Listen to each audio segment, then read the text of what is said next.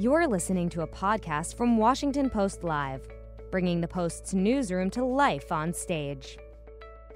Representative Peter DeFazio of Oregon is the chairman of the House Transportation and Infrastructure Committee. He joins Washington Post Live to share mounting concerns in Congress over the Taliban's takeover in Afghanistan, the latest on the bipartisan infrastructure deal, and the Biden administration's approach to those negotiations. Let's listen. Good afternoon and welcome to Washington Post Live. I'm Jackie Alemany, a congressional correspondent and author of the Power Up Early Morning newsletter here at the Post. Thanks for joining us today. My guest is Oregon Congressman Peter DeFazio, the powerful chairman of the House Transportation and Infrastructure Committee, which is key to President Biden's infrastructure proposal. We're going to talk about that in a moment. But first, we're going to discuss the latest developments in Afghanistan with the Taliban now firmly running that country. Welcome to Washington Post Live, Congressman DeFazio. Uh, thanks, Jackie. Appreciate the We opportunity. appreciate you. Yeah, and I know you are very busy drafting uh, the uh, parts of the reconciliation bill, so we really do appreciate you making the time for us. Um, but the major story we're seeing in the news right now is the collapse of the Afghan government and takeover by the Taliban. How much blame do you think President Biden deserves for that country falling into Taliban hands in such a short time frame? Well, I kind of went back and looked. Uh, Trump, April, getting out of Afghanistan, a wonderful positive thing to do, uh, chastising Biden for not doing it more quickly. And then earlier, Trump said uh, uh, he was bragging about how he started the withdrawal process and claimed the Biden administration is powerless to stop it. He cut the deal with the Taliban. Uh, and Biden was handed that. It's the right decision to get out. Uh, we stayed way too long. Uh, in fact, uh, you know, I mean, we did not look at uh, history, uh, the British Empire, the Soviet Union. you know, my brother's an expert in that region, actually, intelligence services. And he said, after we took out the original Taliban, he said, okay, time to leave, build a big monument, tell them they messed with us. And we came, we conquered, and if they mess with us again, we'll come back, but don't stay. And uh, he was right. Uh, we spent an amazing amount of money trying to uh, build a military in our image. doesn't fit their culture, the warlord culture, anything. it was inappropriate. And essentially, with what the Post revealed last year and things that are coming out now, we were lied to, just like during Vietnam, even though Rummy uh, poo pooed the idea that this would be like Vietnam at the beginning. Uh, we've been lied to consistently for years about the capabilities or the possibility of the Afghans actually defending themselves. And now, uh, with the, their abject uh, surrender, uh, the Taliban is better armed than ever with U.S. weapons. Uh, it's a tragedy, but it uh, it was inevitable. it was inevitable when Bush diverted us from Afghanistan, and we had all our allies there. Even Iran was supporting us. Uh, and when when we originally went in after Al Qaeda and Osama bin Laden, but when they diverted to Iraq, the die was cast. Right, and, and I hear you, Congressman. Lots of blame here over the, the course of the past few decades, including um, four different presidencies: uh, George Bush, President Obama, um, President Trump, who did negotiate that agreement with the Taliban, and, and, and now President Biden. But I'm wondering, you know, the circumstances of the withdrawal. What we've seen has been really uh, pure chaos and a scrambling, you know, government to evacuate not only U.S. citizens but our Afghan allies. Do you think that mm-hmm. they could have done anything better to mitigate this chaos that we're seeing right now? Um, yes, perhaps if we'd had better intel uh, and it started uh, six weeks or two months ago before we started, uh, before the uh, Afghan government started losing major provincial capitals, we could have moved people uh, to uh, a safe place, uh, moved them to Kabul, and now moved them to the airport. Uh, and for the people at the airport and the people that can access the airport, the people who are allies of the U.S., um, you know, they need to cut the red tape and get those people out. Uh, and we need to do as best as we can to provide for safe passage to the airport for those people. You know, this broke my brother's heart. He was in Vietnam. His interpreter saved his life. His blood pressure was something over zero when he got medevaced. Uh, and he tried for years to get his interpreter out. Couldn't do it. Uh, and this is going to break the hearts of a lot of our troops uh, who put everything on the line, a lot of our diplomats. uh, and others who worked uh, with these Afghans who helped us uh, to try and change the course of history in their country and were unsuccessful. So we have to do more and do better. And it should have started sooner, but that's at this point, that's uh, that's water under the bridge. We've just got to do better now. Yeah, and, and I'm I'm wondering what you your refugee policy would be going forward. There's been a lot of criticisms of the administration for not starting um, the SIV, the Special Immigration Visa Program, earlier, for not expanding it earlier. As soon as President Biden announced the withdrawal, uh, do you think that America has a moral obligation to take in as many Afghan civilians uh, who have supported the U.S. mission as possible? Yes, and our allies. I think the Brits have said they'll take 20,000. Uh, I expect some of our other allies will take some. And yes, we have an obligation to these people. And I'm wondering, there's been some conversations about potentially allocating some money in the reconciliation package towards helping with the refugee resettlement of Afghan civilians. Uh, can you provide any more insight into some of these conversations or whether or not you would support that? Uh, well, I haven't been part of any conversations about that. I'm focused on uh, my portion of reconciliation, which is transportation infrastructure. Um, I don't know whether it would be done there or be done in a special uh, expedited uh, appropriation, which uh, hopefully would be bipartisan. Hopefully, uh, Republicans would support that as well as Democrats, and we could move it essentially as a non controversial bill. Right. Well, let's get to that this this big debate, which is ongoing and is about to become even bigger when you all return to work next week. Um, President Biden's infrastructure proposal. Speaker Pelosi has said that she wants to move the bipartisan bill and the overall budget bill at the same time, that $3.5 trillion reconciliation bill, in order to keep Democrats unified. You have favored that approach. What is your message to Josh Gottheimer and the centrist Democrats who are uh, trying to force Speaker Pelosi's hand right now to um, to ditch that approach? Well, I'm not certain how many of them are still taking uh, that position after this week, and after some calls from the White House, and after calls from leadership, and after messages that I and others have delivered. I, I think we are coming together. Um, you know, the the point is the House and and the majority of the Senate uh, including uh, the committees of jurisdiction, were essentially cut out of this so-called bipartisan deal uh, written by a rump group of senators, uh, self-appointed and endorsed by the White House. Um, and I've pointed to the fact that uh, if we're going to be serious about climate change, they they left out a lot of key things from the House bill uh, that dealt with climate change, that dealt with resilience, that dealt with reconnecting communities, uh, you know, that dealt with wastewater, drinking water, lead pipes. Uh, and I'm looking for opportunities. We're talking with the Senate, talking with the White House uh, on how we can build those things in reconciliation.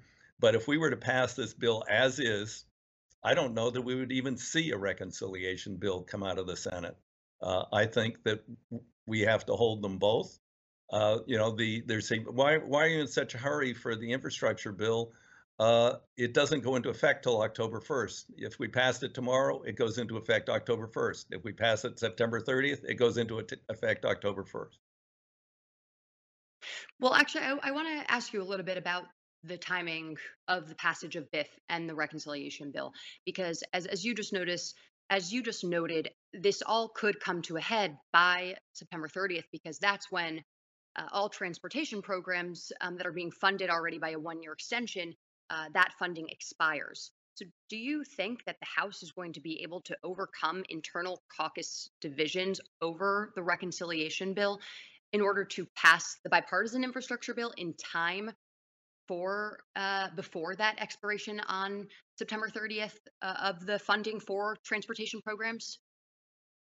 Yes, I'm confident uh, we can pull together and do that. I mean, obviously, there'll be a key uh, test next week, but I think we're going to pass that test next week. Uh, and then members will have an opportunity to express their concerns to the various committees of jurisdiction uh, about what goes into the so called reconciliation, which is essentially the American Jobs Plan. Um, You know, Mhm. reconciliation is a pretty darn obscure word. We shouldn't use that anymore. Nobody knows what that means. It's the American Jobs Plan. It's the Family Assistance and Tax Cut Act uh, to follow up on the hard infrastructure bill and also to improve the hard infrastructure bill, which the Senate passed earlier. And what are your biggest issues with the bipartisan infrastructure bill right now? Parts of it that you would like to see change before final passage? Well, I gave a short list. Um, Right. high-speed rail got uh, short shrift. Uh, uh, the uh, transit section, you know, our transit systems in the United States of America in our major cities and smaller cities have a $108 billion backlog just to come up to a state of good repair, let alone give people new transit options. Uh, their transit funding is very lacking uh, because uh, uh, control over that was given to one senator, a minority senator, Senator Toomey, who hates transit for some reason. And, um, you know, transit came up very short.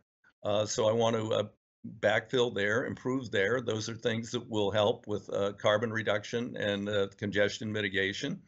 Uh, and then uh, over on the wastewater side, you know, there's massive deficit across the country for wastewater improvements or or actually new systems or rebuilt systems.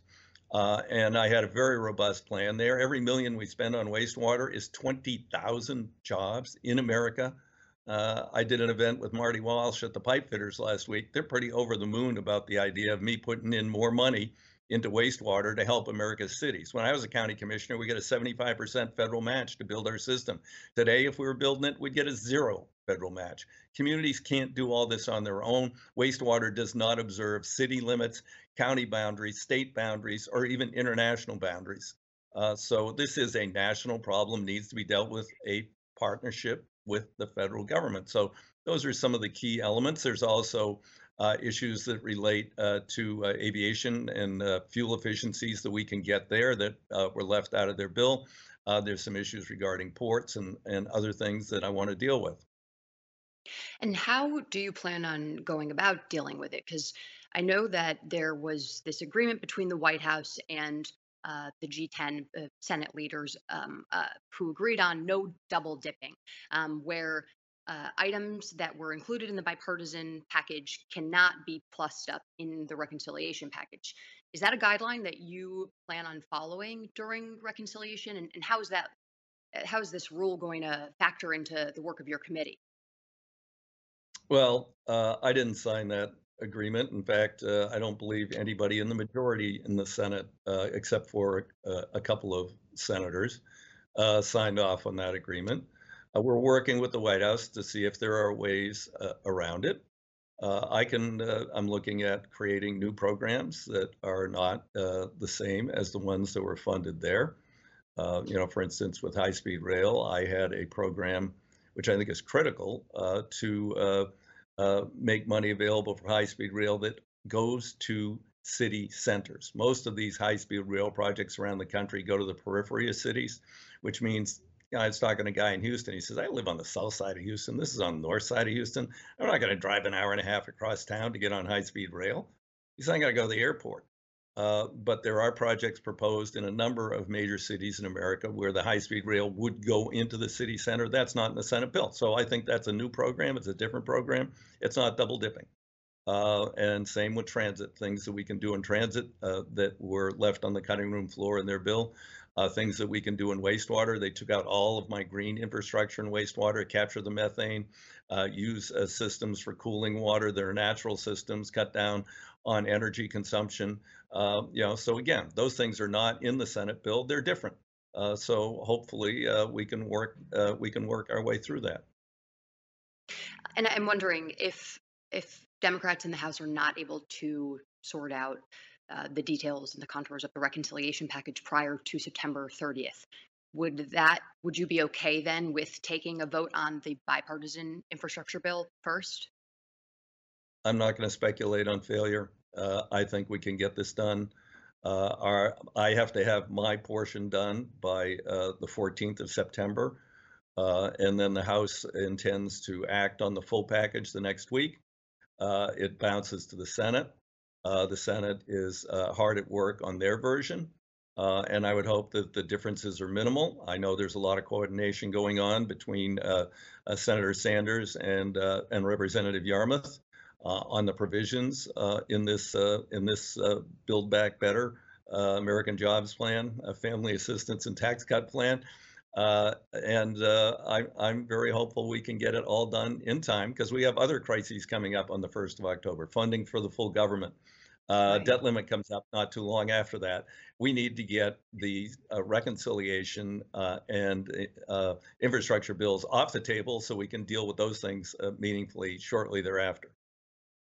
And and before we move on, I want to ask you about um, a tiny provision in the bill, in the infrastructure, the bipartisan infrastructure bill, but one that is especially relevant to your district because Oregon has um, one of the, uh, I think, most miners of cryptocurrency in the country. Uh, do you support right. the crypto amendment um, that caused the holdup in the Senate as currently written by Treasury that uh, has broad language on taxing um, brokers of cryptocurrency?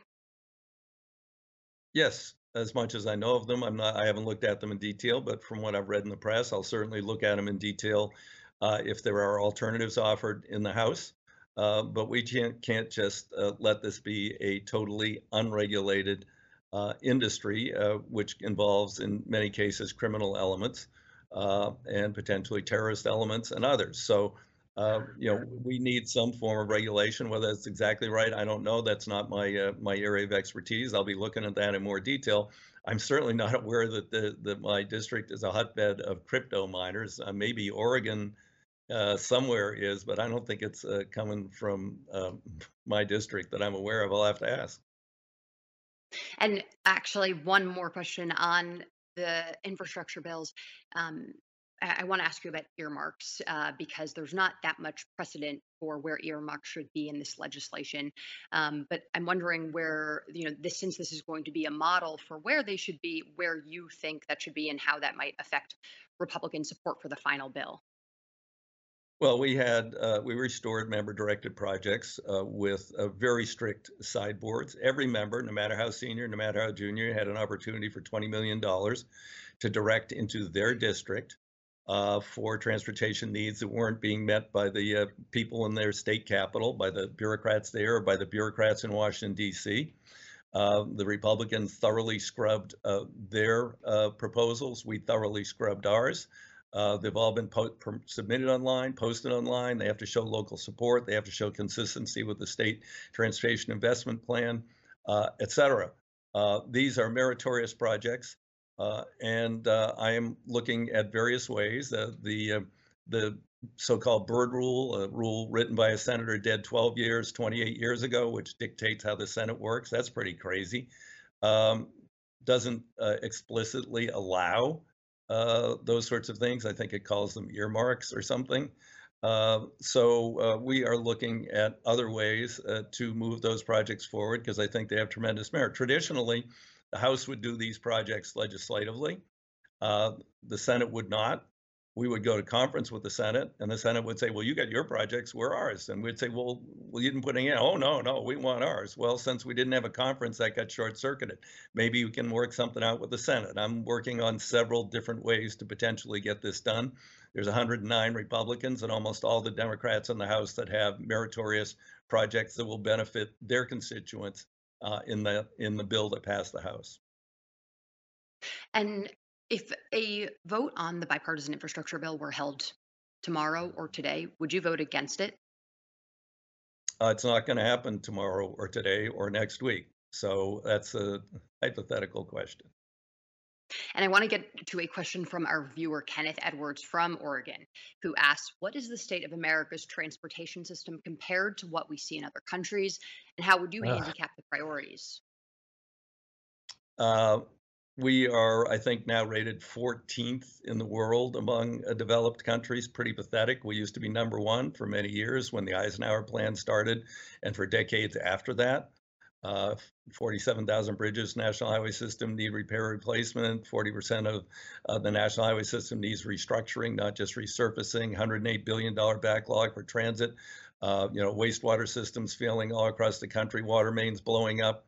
Uh, you know, it's uh, you know we get rates uh, from the American Society of Civil Engineers and others, uh, ranging from I think some of our highest grades are C minus, and then we get some that are down in the D's and the D minus category, depending upon the particular part of uh, the transportation system or infrastructure we're looking at.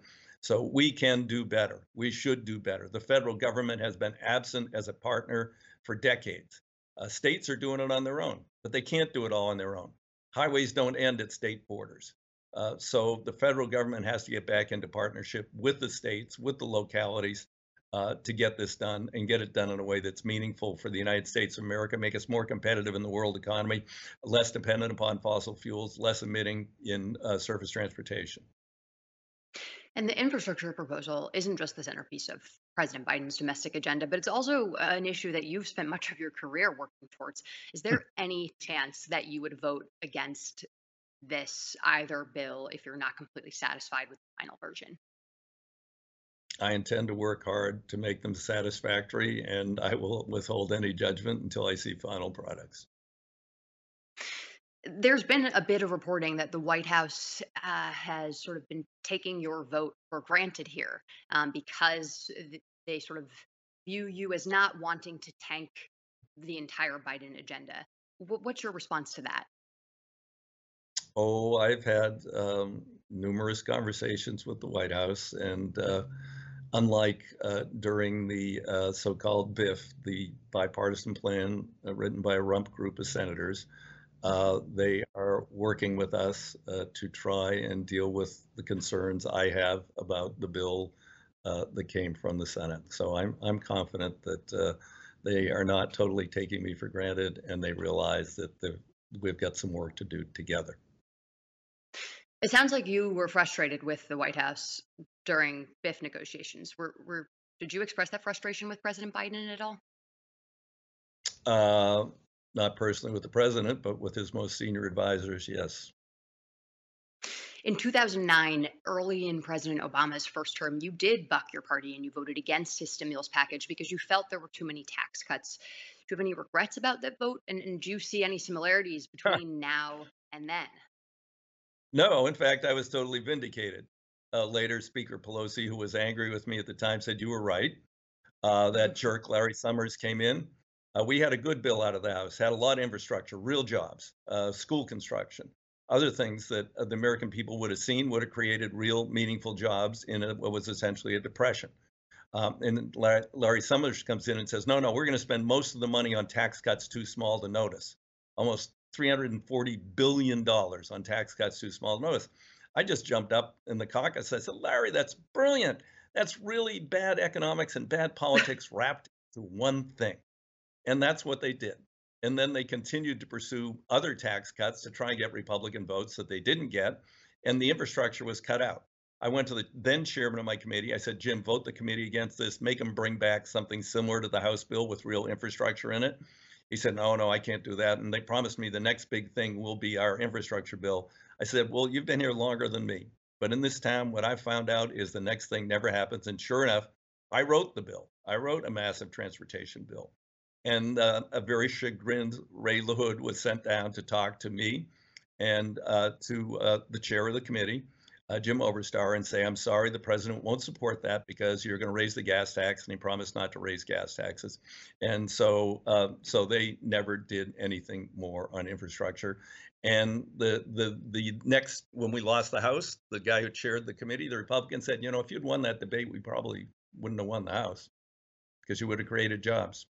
So no, I have no regrets, and in fact, people who voted for it, uh, at least the speaker and others, do have regrets.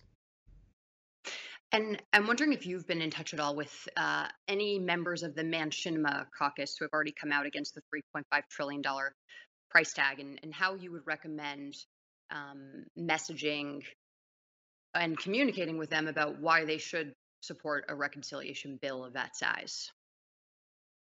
Um, well, I'm I'm not in D.C. I've been home in Oregon for a couple of weeks. Uh, mm-hmm. But before the week before I left D.C., I had dinner with Joe uh, Manchin, and and we worked through a lot of stuff. Um, and uh, you know, I'll continue to talk to him. I, I, I understand him. I mean, I've got a red district, and I, I mean his is like blazing red. Uh, but uh, I've got a lot of the same issues he does with my rural areas and and that. Uh, and so we have a, a fair amount uh, in common. So uh, I will continue uh, my conversations with him, and you know, hopefully they will they will come along. I mean, I haven't seen hard and fast lines in the sand. I mean, yeah, they've, they've expressed concerns about the total spending, but not saying they don't want to do a bill and not saying that, that any, I haven't heard of any of the president's programs proposed in that bill that they say they're particularly opposed to. Right. Uh, did you guys have dinner on either one, either one of each other's houseboats? Well, neither of us live on houseboats. They're real boats. Uh, mine's a boat. I might call his a yacht. It's quite a bit bigger than mine. Uh, but um, no, and they keep calling them houseboats. No, they move. They're real. Uh, no, we we had dinner uh, at the club, and uh, you know they have very uh, very good food at a reasonable price. Have you lived on a boat throughout your entire 34 years in Congress? No, wish I had. I looked at the waterfront when I was first there, but that neighborhood back then was I went into Safeway and they had armed guards in Safeway. I'm like, yeah, this neighborhood's not too great. Um, it's changed obviously a lot.